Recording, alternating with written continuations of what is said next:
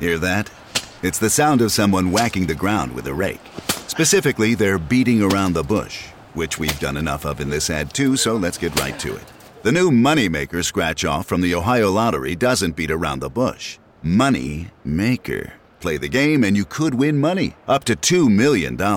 With more than 88 million in prizes ranging from 50 to $500, Moneymaker cuts right to the cash. Lottery players are subject to Ohio laws and commission regulations. Play responsibly. It feels like we're all being told to go on this diet, take that supplement. Ozempic will give you depression, but you know what'll cure that? Weed. Or you could try to balance your hormones. At Science Versus, we're like, what the f is going on? Forget the crap online and listen to Science Versus. Just the facts. Oh, and a bunch of stupid jokes. What is a ghost's favorite fruit? Blueberries. That's Science VS. New season out on Spotify soon. There's a new class of blockbuster drugs. Drugs like Ozempic. They're changing bodies. And all of a sudden, just the weight starts falling off. Fortunes. It just got too expensive. They're just bank breakers. And industries. There was a lot of excitement, there was a lot of skepticism. The impact of these drugs from business to health is just beginning. From the journal, Trillion Dollar Shot. Find it in the journal feed wherever you get your podcasts. A quick note. To protect their privacy, the subjects' names have been changed throughout this episode. 46 year old Jennifer Wilson peered out the window of her Virginia home. She watched as a dusting of snow covered the yard. While the neighborhood kids hoped for school to be canceled, Jennifer prayed that her 23 year old son, Chris, would find a warm place to sleep that night. She described him as the perfect child. He was a wonderful older brother. He graduated from high school with honors. He was even the star of the football team.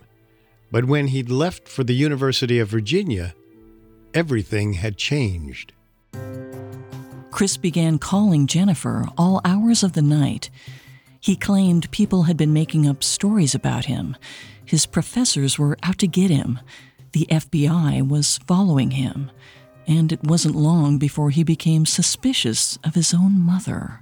In between his episodes, Chris recognized that he should take a leave of absence from school. So he moved back home. But in March 2017, his delusions escalated into erratic and inconsolable behavior. Jennifer had no choice but to hospitalize her son. After two weeks, Chris was discharged, but things only got worse. He refused to see another psychiatrist. He no longer took his medication. His symptoms drove him to move out of his mother's home and live on the streets of Virginia. Months passed before Jennifer heard from her son again. She eventually learned that Chris had been staying at a homeless shelter in Arlington, but the residency was only temporary. Chris had spent only a few nights there, and then he was back to living on the streets. The Wilsons weren't alone in their experience. Thousands of families all over the country wondered how to keep their loved ones with schizophrenia from homelessness. But without a known cause or cure, the path to recovery is a long and tumultuous road.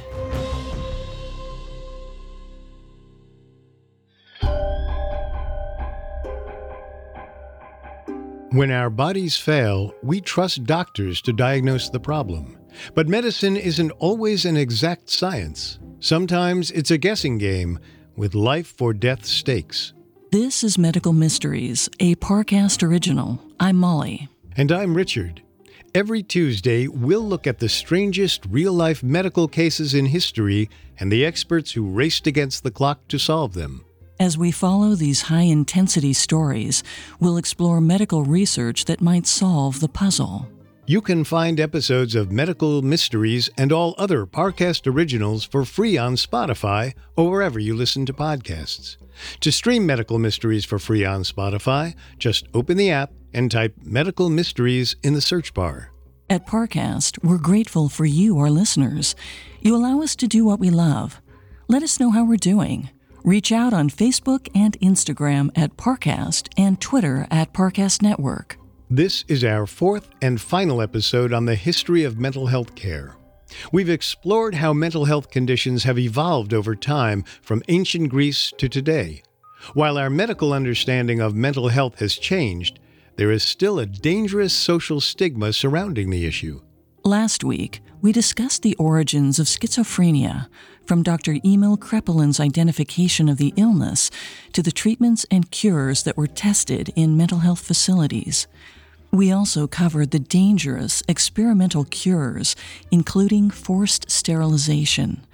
Around World War II, thousands of people with mental health conditions were stripped of their right to conceive in a disturbing effort to end mental health conditions. This week, we'll explain how socioeconomic issues influence mental health. We'll explore the connection between emotional disorders and homelessness, and how U.S. prisons have taken on the role asylums once held. And finally, we'll look at how cultural differences can change a patient's symptoms.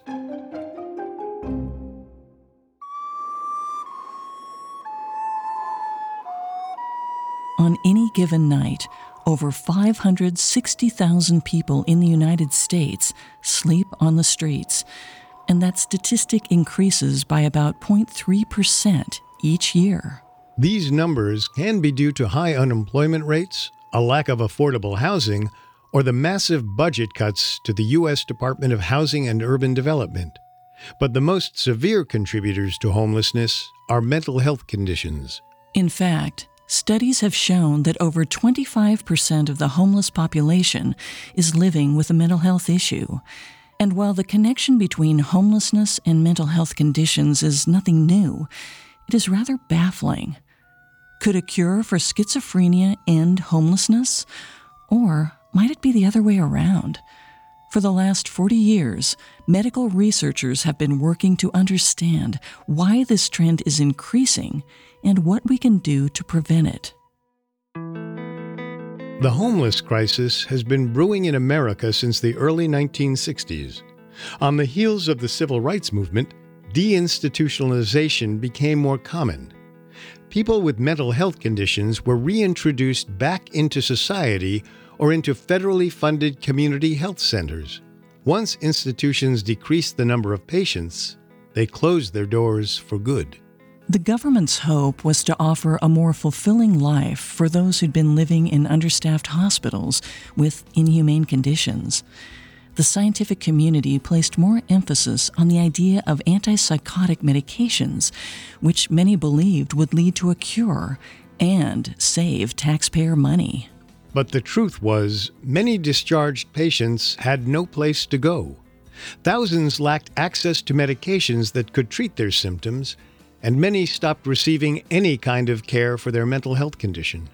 While the intentions behind deinstitutionalization were altruistic, it was a failed social experiment with dire consequences. But it wasn't just people with mental health conditions who risked homelessness. In 1996, the Personal Responsibility and Work Opportunity Act gave each state the power to regulate its own welfare program. Many states lowered the amounts single parents could claim. Then they made it nearly impossible for anyone with a history of substance abuse to receive financial aid. Thousands who suffered from addiction became homeless in the wake of these reforms. University of Pennsylvania professor and homelessness researcher Dennis Culhane dedicated his career to understanding the failures of the mental health system. He found that half of the country's homeless population didn't have access to health care coverage. Many didn't even qualify for federal disability checks, and if they did, they'd only receive about $800 a month. Hardly enough to cover the basic essentials like rent, electricity, heat, and food. Sadly, the solution isn't as simple as giving more money to homeless people people with mental health conditions can be reluctant or unable to access aid. Oftentimes, their difficulties snowball, making it increasingly harder to get their lives back on track. In 2007, Dr. Paulette M. Gillig, professor of psychiatry at Wright State University, did a case study to identify the best ways to engage with a homeless paranoid patient. Her 52 year old subject, whom we'll call Alice, illustrated how a loss of autonomy led a person with a mental health condition down the path of homelessness. After 20 years of marriage, Alice lost her husband in an automobile accident. Since her husband had been the family's primary breadwinner, Alice had only worked a few odd jobs over the years. That made it difficult to find employment. The little money Alice had dwindled. At the same time, she began experiencing intense paranoia. Paranoia is a pattern of thoughts that lead to severe distrust or suspicion of other people. It might also make someone feel like they're in physical danger, even if there's no concrete reason to think so. Paranoid behavior can stem from feelings of vulnerability, isolation, or new stresses in a person's environment.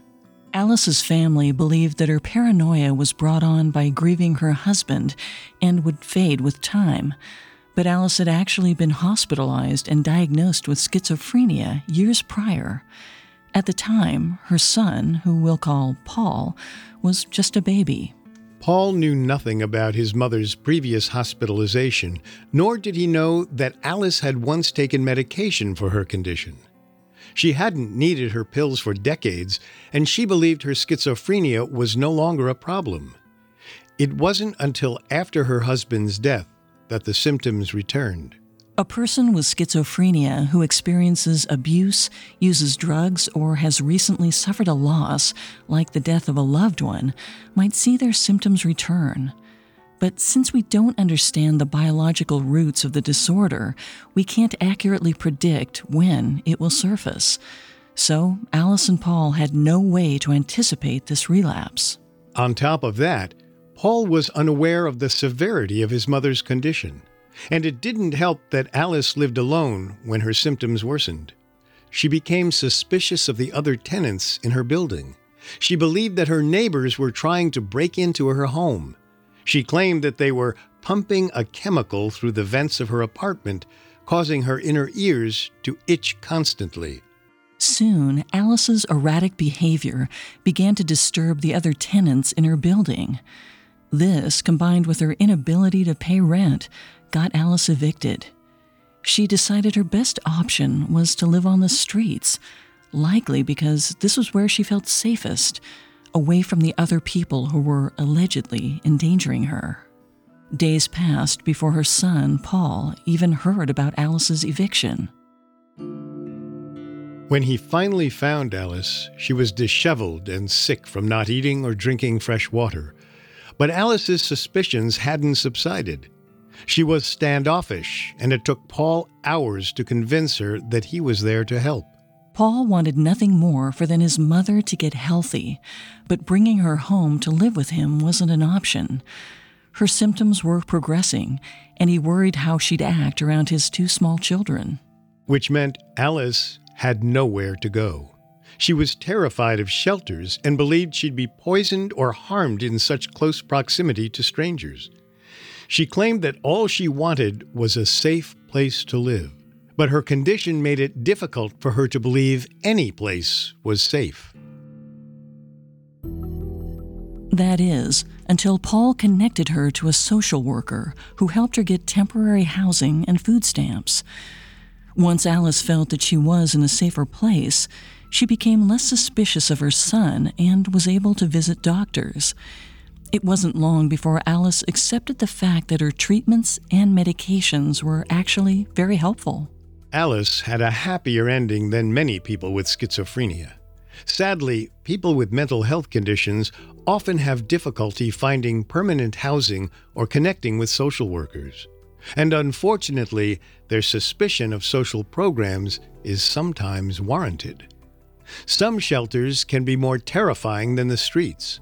Thanks to underfunding, overcrowding, and callous policies, these supposed havens can sometimes make people's mental conditions far worse. Coming up, we'll look at how some shelters offer fear, not refuge, to America's homeless population. Now, back to the story. On any given night, more than 560,000 people in the United States sleep on the streets. and more than 25% of the time, this is due to a mental health condition. These incurable disorders can make it difficult for someone to pay rent, keep a job, or maintain an ordinary routine.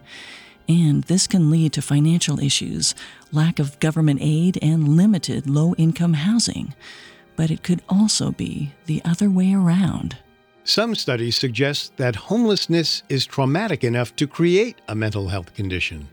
In 2011, professors Guy Johnson and Chris Chamberlain of RMIT University in Melbourne, Australia, explored the differences in mental health before and after a person had become homeless. The researchers found that 16% developed a mental health condition after they began living on the streets. Similar results were observed in San Francisco. In 2014, San Francisco public press reporter Evelyn Wang interviewed a 53 year old woman who'd become homeless after losing her job. After living on the streets, she developed clinical depression. According to Dr. Timothy J. Legg, depression is a mood disorder. It can trigger ongoing feelings of grief or sadness, anxiety, sleep disturbances, and lack of energy and appetite. Genetics, low self esteem, or a stressful event like a loss of economic struggles can all cause depression, meaning homelessness might be stressful enough for someone to develop the condition. The Canadian Population Health Initiative found that 66% of homeless people experienced suicidal thoughts or depression, and the condition may be harder to treat in the long term. Surviving on the streets can be stressful, and the exposure to drugs, alcohol, and trauma can exacerbate a person's symptoms. For example, in 2004, a homeless man with schizophrenia, whom we'll call Ronnie, lived in Nashville. His sister said his paranoia would not allow him to stay in one place for long. He chose to live on the streets to keep the people the voices warned him of from finding him. One evening, Ronnie's sister received a call. Her brother had been a victim of a targeted attack. He'd been set on fire while asleep on a sidewalk in downtown Nashville. He spent the next six months in a hospital, recovering from eight surgeries he didn't have insurance coverage for. In addition, women in the homeless community, especially those with a mental health condition, are at increased risk for sexual assault. A 1995 study showed that 22% of women with schizophrenia had been raped on the streets. More than two thirds of them were assaulted more than once. A report by the San Francisco Examiner detailed the ways they adapted. Some wore 10 pairs of pantyhose and bundled layers of clothing just to protect themselves from constant attacks. In theory, these people could find safety in a homeless shelter. But a San Francisco advocacy group called the Coalition on Homelessness found that shelters also have a tendency to heighten symptoms. They found that the facilities were difficult to navigate, had poor and unhygienic living conditions, and were extremely uncomfortable.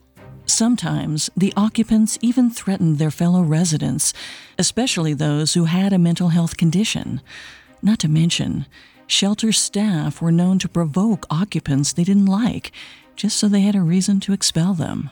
Sometimes shelter required a rigorous admissions process just to secure a bed. For example, a San Francisco woman named Raina claimed that in order to get a cot for one night, she had to arrive at 8:30 a.m. to register, come back at 3:30 p.m. to see what was available, and then return again at 5:30 p.m. to see if she was approved. While this isn't the case for all shelters, it often happens in cities with severe overcrowding. Not only was this process difficult for someone with a mental health condition, it made it incredibly hard for anyone looking to get back on their feet. Interviewing for jobs, going to school, or getting medical appointments all fell by the wayside when a person didn't have a warm place to sleep. The New York Times reported that many shelter residents had an established hierarchy and people with mental health conditions were at the bottom of the food chain. They frequently fell victim to thieves and criminals, especially those who received Social Security checks. They were often violently mugged. Complicating matters, many homeless people with mental health conditions are resistant to even seeking care in the first place. That's because around 12% of the homeless population is also living with a condition called anosognosia. This disorder limits a person's capacity to understand or perceive their own mental health condition. In other words, they can't recognize that their thoughts are disordered or irrational. Anosognosia isn't stubbornness or denial, it's actually a result of changes to the brain. While doctors aren't entirely sure how this condition occurs, they believe it may have something to do with damage to the frontal lobe, where the brain processes self awareness. That's why more than half of all anosognosia cases occur in people with schizophrenia or bipolar disorder, conditions which also damage the frontal lobe.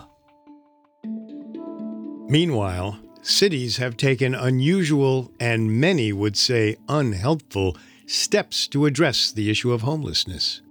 They've offered their homeless people one way tickets to a new destination of their choosing. Organizations like San Francisco's Homeward Bound program claim they're helping the homeless.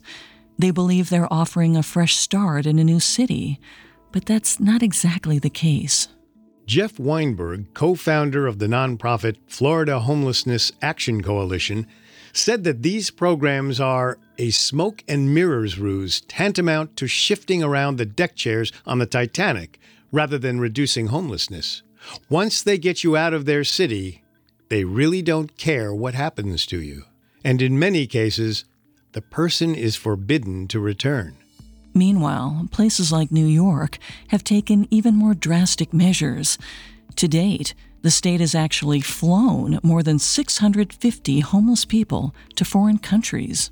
Which means many wind up on the streets once again, only now thousands of miles from where they started.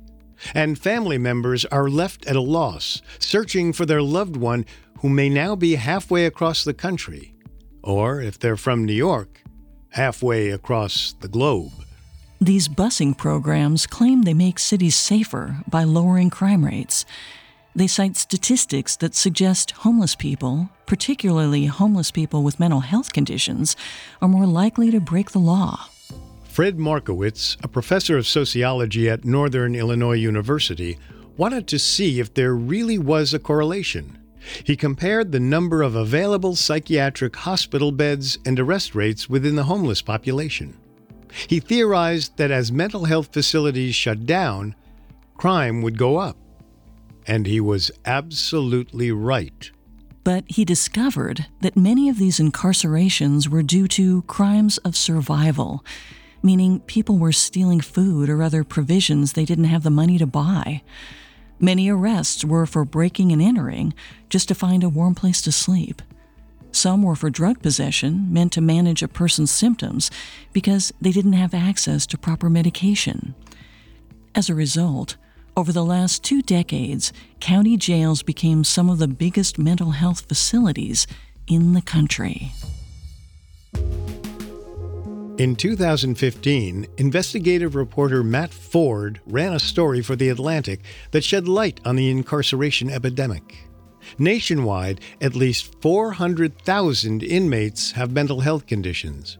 But Ford turned his focus to Chicago's Cook County Jail, one of the few locations looking to offer incarcerated people with mental health conditions a brighter future. Elli Petacque Montgomery, psychologist and deputy director of mental health at Cook County, explained that one in three inmates at his jail had a mental health condition. Many were arrested for drug possession, but Petacque Montgomery could often link their drug of choice back to their undiagnosed condition. For example, people with depression were often caught with cocaine, which is known to be a mood enhancer. Those with hallucinatory or delusional conditions like schizophrenia or bipolar disorder were more prone to use heroin to get better sleep. Cannabis use was common among inmates with a history of attention deficit disorder and depression. Because of the high number of inmates with mental health conditions, Sheriff Tom Dart made conscientious changes to how the prison was run. All incoming staff were required to take 60 hours of advanced mental health training. While it's not exactly clear what that program entailed, Dart's guards were held to high standards. He explained You have to be a doctor, you have to be a nurse, you have to be a social worker. You have to be all of these things. DART also appointed a new executive director of the facility, Dr. Nneka Jones Tapia, the first clinical psychologist to help run a U.S. jail. She met one on one with the inmates to diagnose their conditions. This process also aided in their defense strategy. When it came time for their hearing, she could suggest appropriate alternatives to prison and try to get her patients into long term treatment. But oftentimes, jail was the only place where the men could get the help they desperately needed, especially when the outside world had already discounted them. One inmate, who we'll call Clark, had been battling a mental health condition ever since his childhood when he'd witnessed his mother's murder. He was diagnosed with post traumatic stress disorder, then again with bipolar disorder. For years, he bounced from jails to hospitals, then back again, oftentimes for drug related offenses that he claimed were the only way to manage his symptoms. In 2009, a burglary charge landed Clark in Cook County Jail. There, he finally received the proper medication for his condition. He was released in 2013 with an appointment to meet with a community mental health clinic. But that wasn't for another six months. Clark was forced to stretch out his remaining medication, hoping it would last until he could see the physician. But that didn't go as planned. Before he could make it to the appointment, Clark was arrested again on assault charges, this time for trying to secure illegal drugs that would hold him over until he got his medication. And so the cycle continued for Clark. Clark's story was sadly common. While some inmates in Cook County Jail counted down the days until their release, many of the men in Division 2, the informal mental health ward, feared what their reintroduction into society would bring. To fight this, Sheriff Dart collaborated with the Cook County Health and Hospital System to sign these men up for county care. This was a low income health insurance program that offered proper treatment and medication after release so situations like Clark's didn't have to be the norm. In fact, the program has helped more than 10,000 people in Illinois so far and is ongoing today.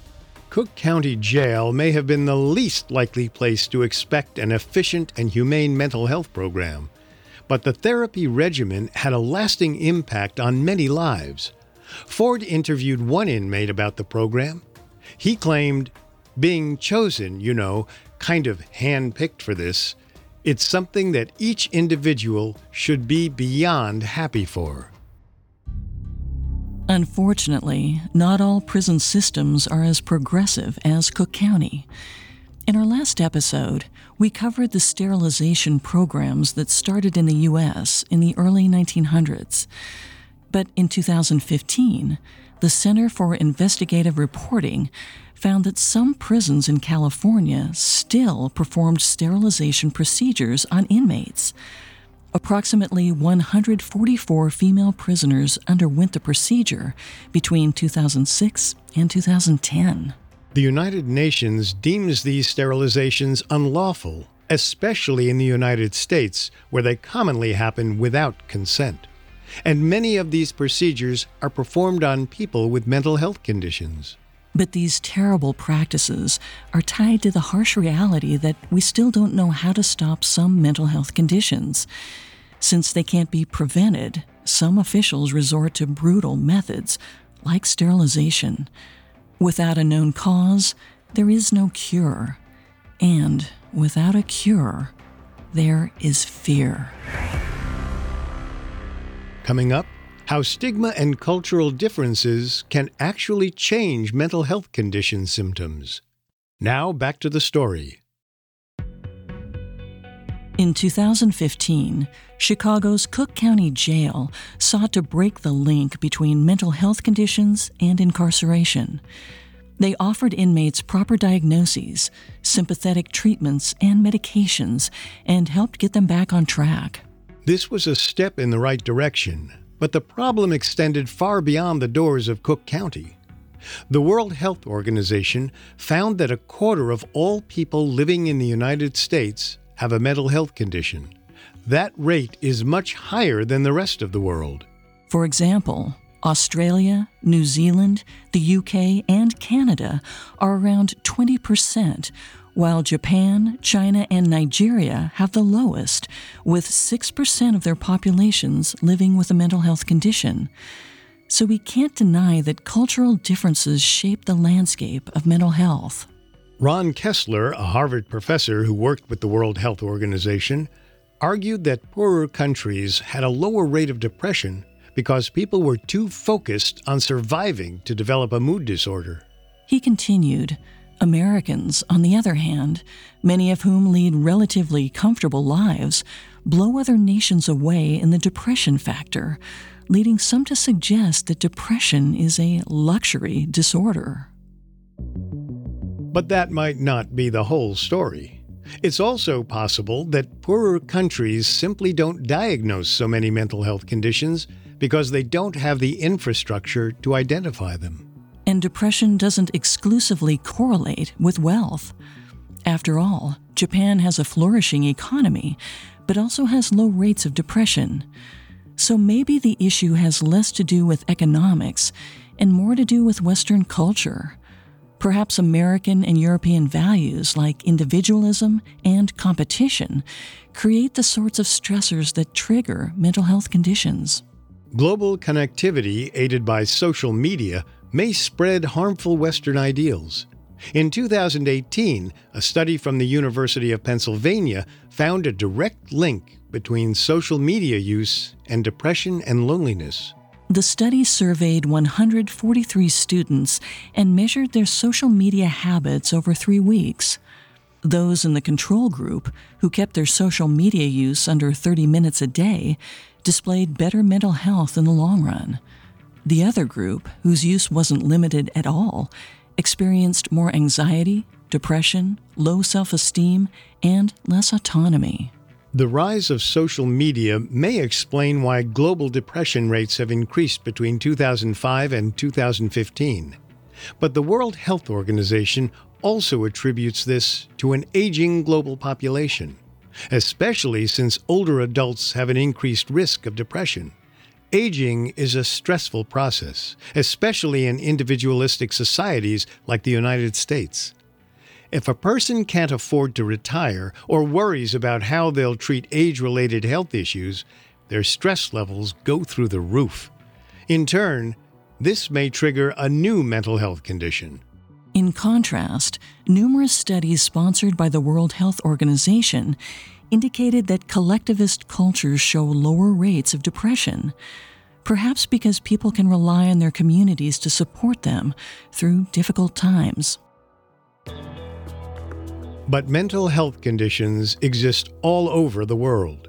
While depression may sometimes be rooted in circumstance, disorders like schizophrenia have no known definitive cause. This also makes it hard to pinpoint exactly who is at risk. Even more mysteriously, a patient's geographical location and culture might shape the way they experience their symptoms. Auditory hallucinations are the most common symptoms of schizophrenia. These hallucinations can trigger paranoia, as the person sometimes believes the voices are watching, threatening, mocking, or endangering them. But in 2014, Stanford anthropologist Tanya Luhrmann noted that these aggressive voices were unique to the Western world. She and her colleagues spoke with 60 adults who'd been diagnosed with schizophrenia. Some patients were from the United States, some were from Ghana, and others were from India. Luhrmann explained We asked the participants whether they knew who was speaking, whether they had conversations with the voices, and what the voices said. We asked people what they found most distressing about the voices, whether they had any positive experiences of voices, and whether the voice spoke about sex or God. Americans with schizophrenia reported that their voices were hateful, torturesome, and even asked them to self harm. But Luhrmann discovered that people from Ghana and India had a predominantly positive association with their voices. These people with schizophrenia reported that their voices were playful, sweet, and entertaining. Sometimes they acted like family or friends, offering advice and support. The complete contrast didn't make much sense until Luhrmann looked closer at her subject's cultural differences. Luhrmann and her team recognized that people from the United States, a more individualistic nation, valued self identity and independence. So the voices were perceived as intrusions, threats to the self made mind. But countries like Ghana and India tended toward collectivism. Unlike the Americans, Indian and Ghanan people with schizophrenia were more likely to believe in spirits, which is why the voices often resembled someone they had lost. Ironically, this ties back to the ancient Greeks from part one of the series.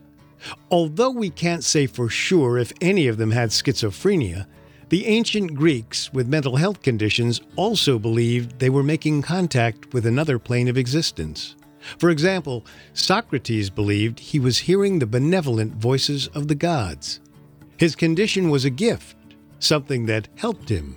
Like Socrates, the modern day patients who interpreted the voices as spirits of loved ones were less likely to perceive the hallucinations as a threat. Instead, they engaged in pleasant conversations. Based on this, Luhrmann came to another discovery. The disturbing voices associated with schizophrenia in Western culture could probably be changed. Maybe she could shape the narrative around the disorder and alter the way the patient perceives their voices. Then they'd have the tools they needed to manage their disorder. Luhrmann tested this theory with one of her patients. A 20 year old man from the Netherlands changed his relationship with schizophrenia, or more specifically, with his voices. When they threatened him, Luhrmann urged him to reason with them. After heeding her advice, the patient claimed that the voices changed. They offered him kindness, and his schizophrenia became more bearable than it had been before.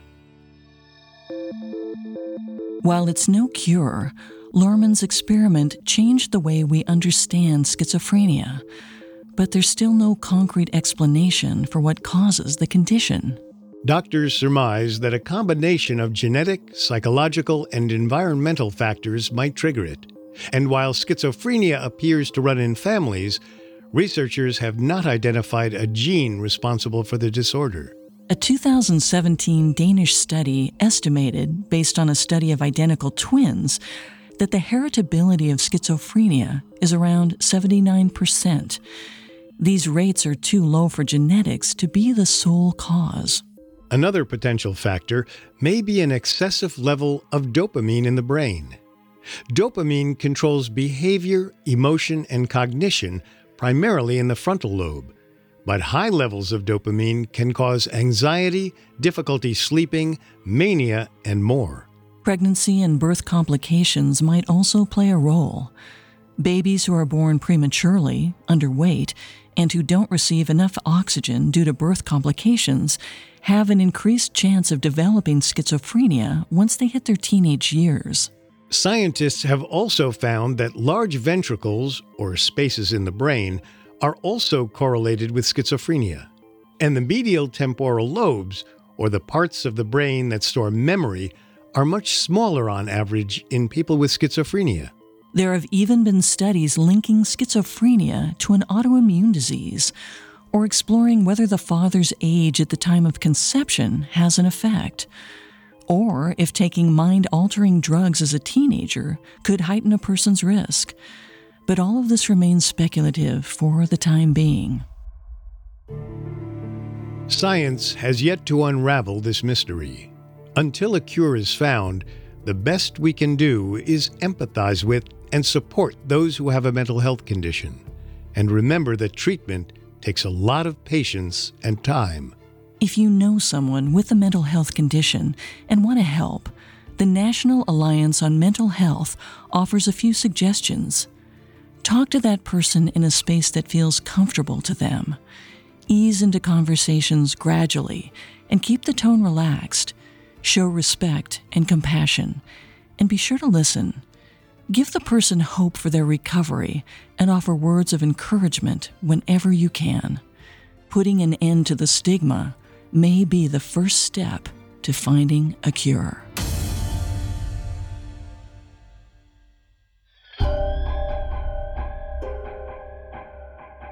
Thanks for listening to Medical Mysteries.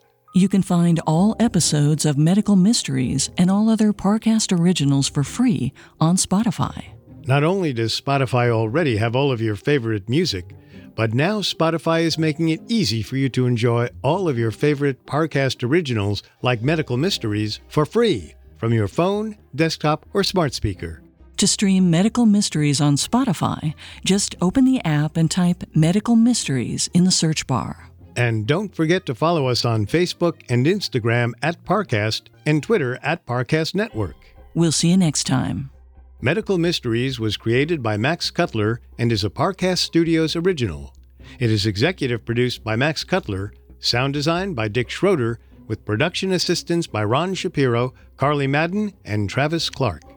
This episode of Medical Mysteries was written by Lori Gottlieb with writing assistance by Maggie Admire and stars Molly Brandenburg and Richard Rossner.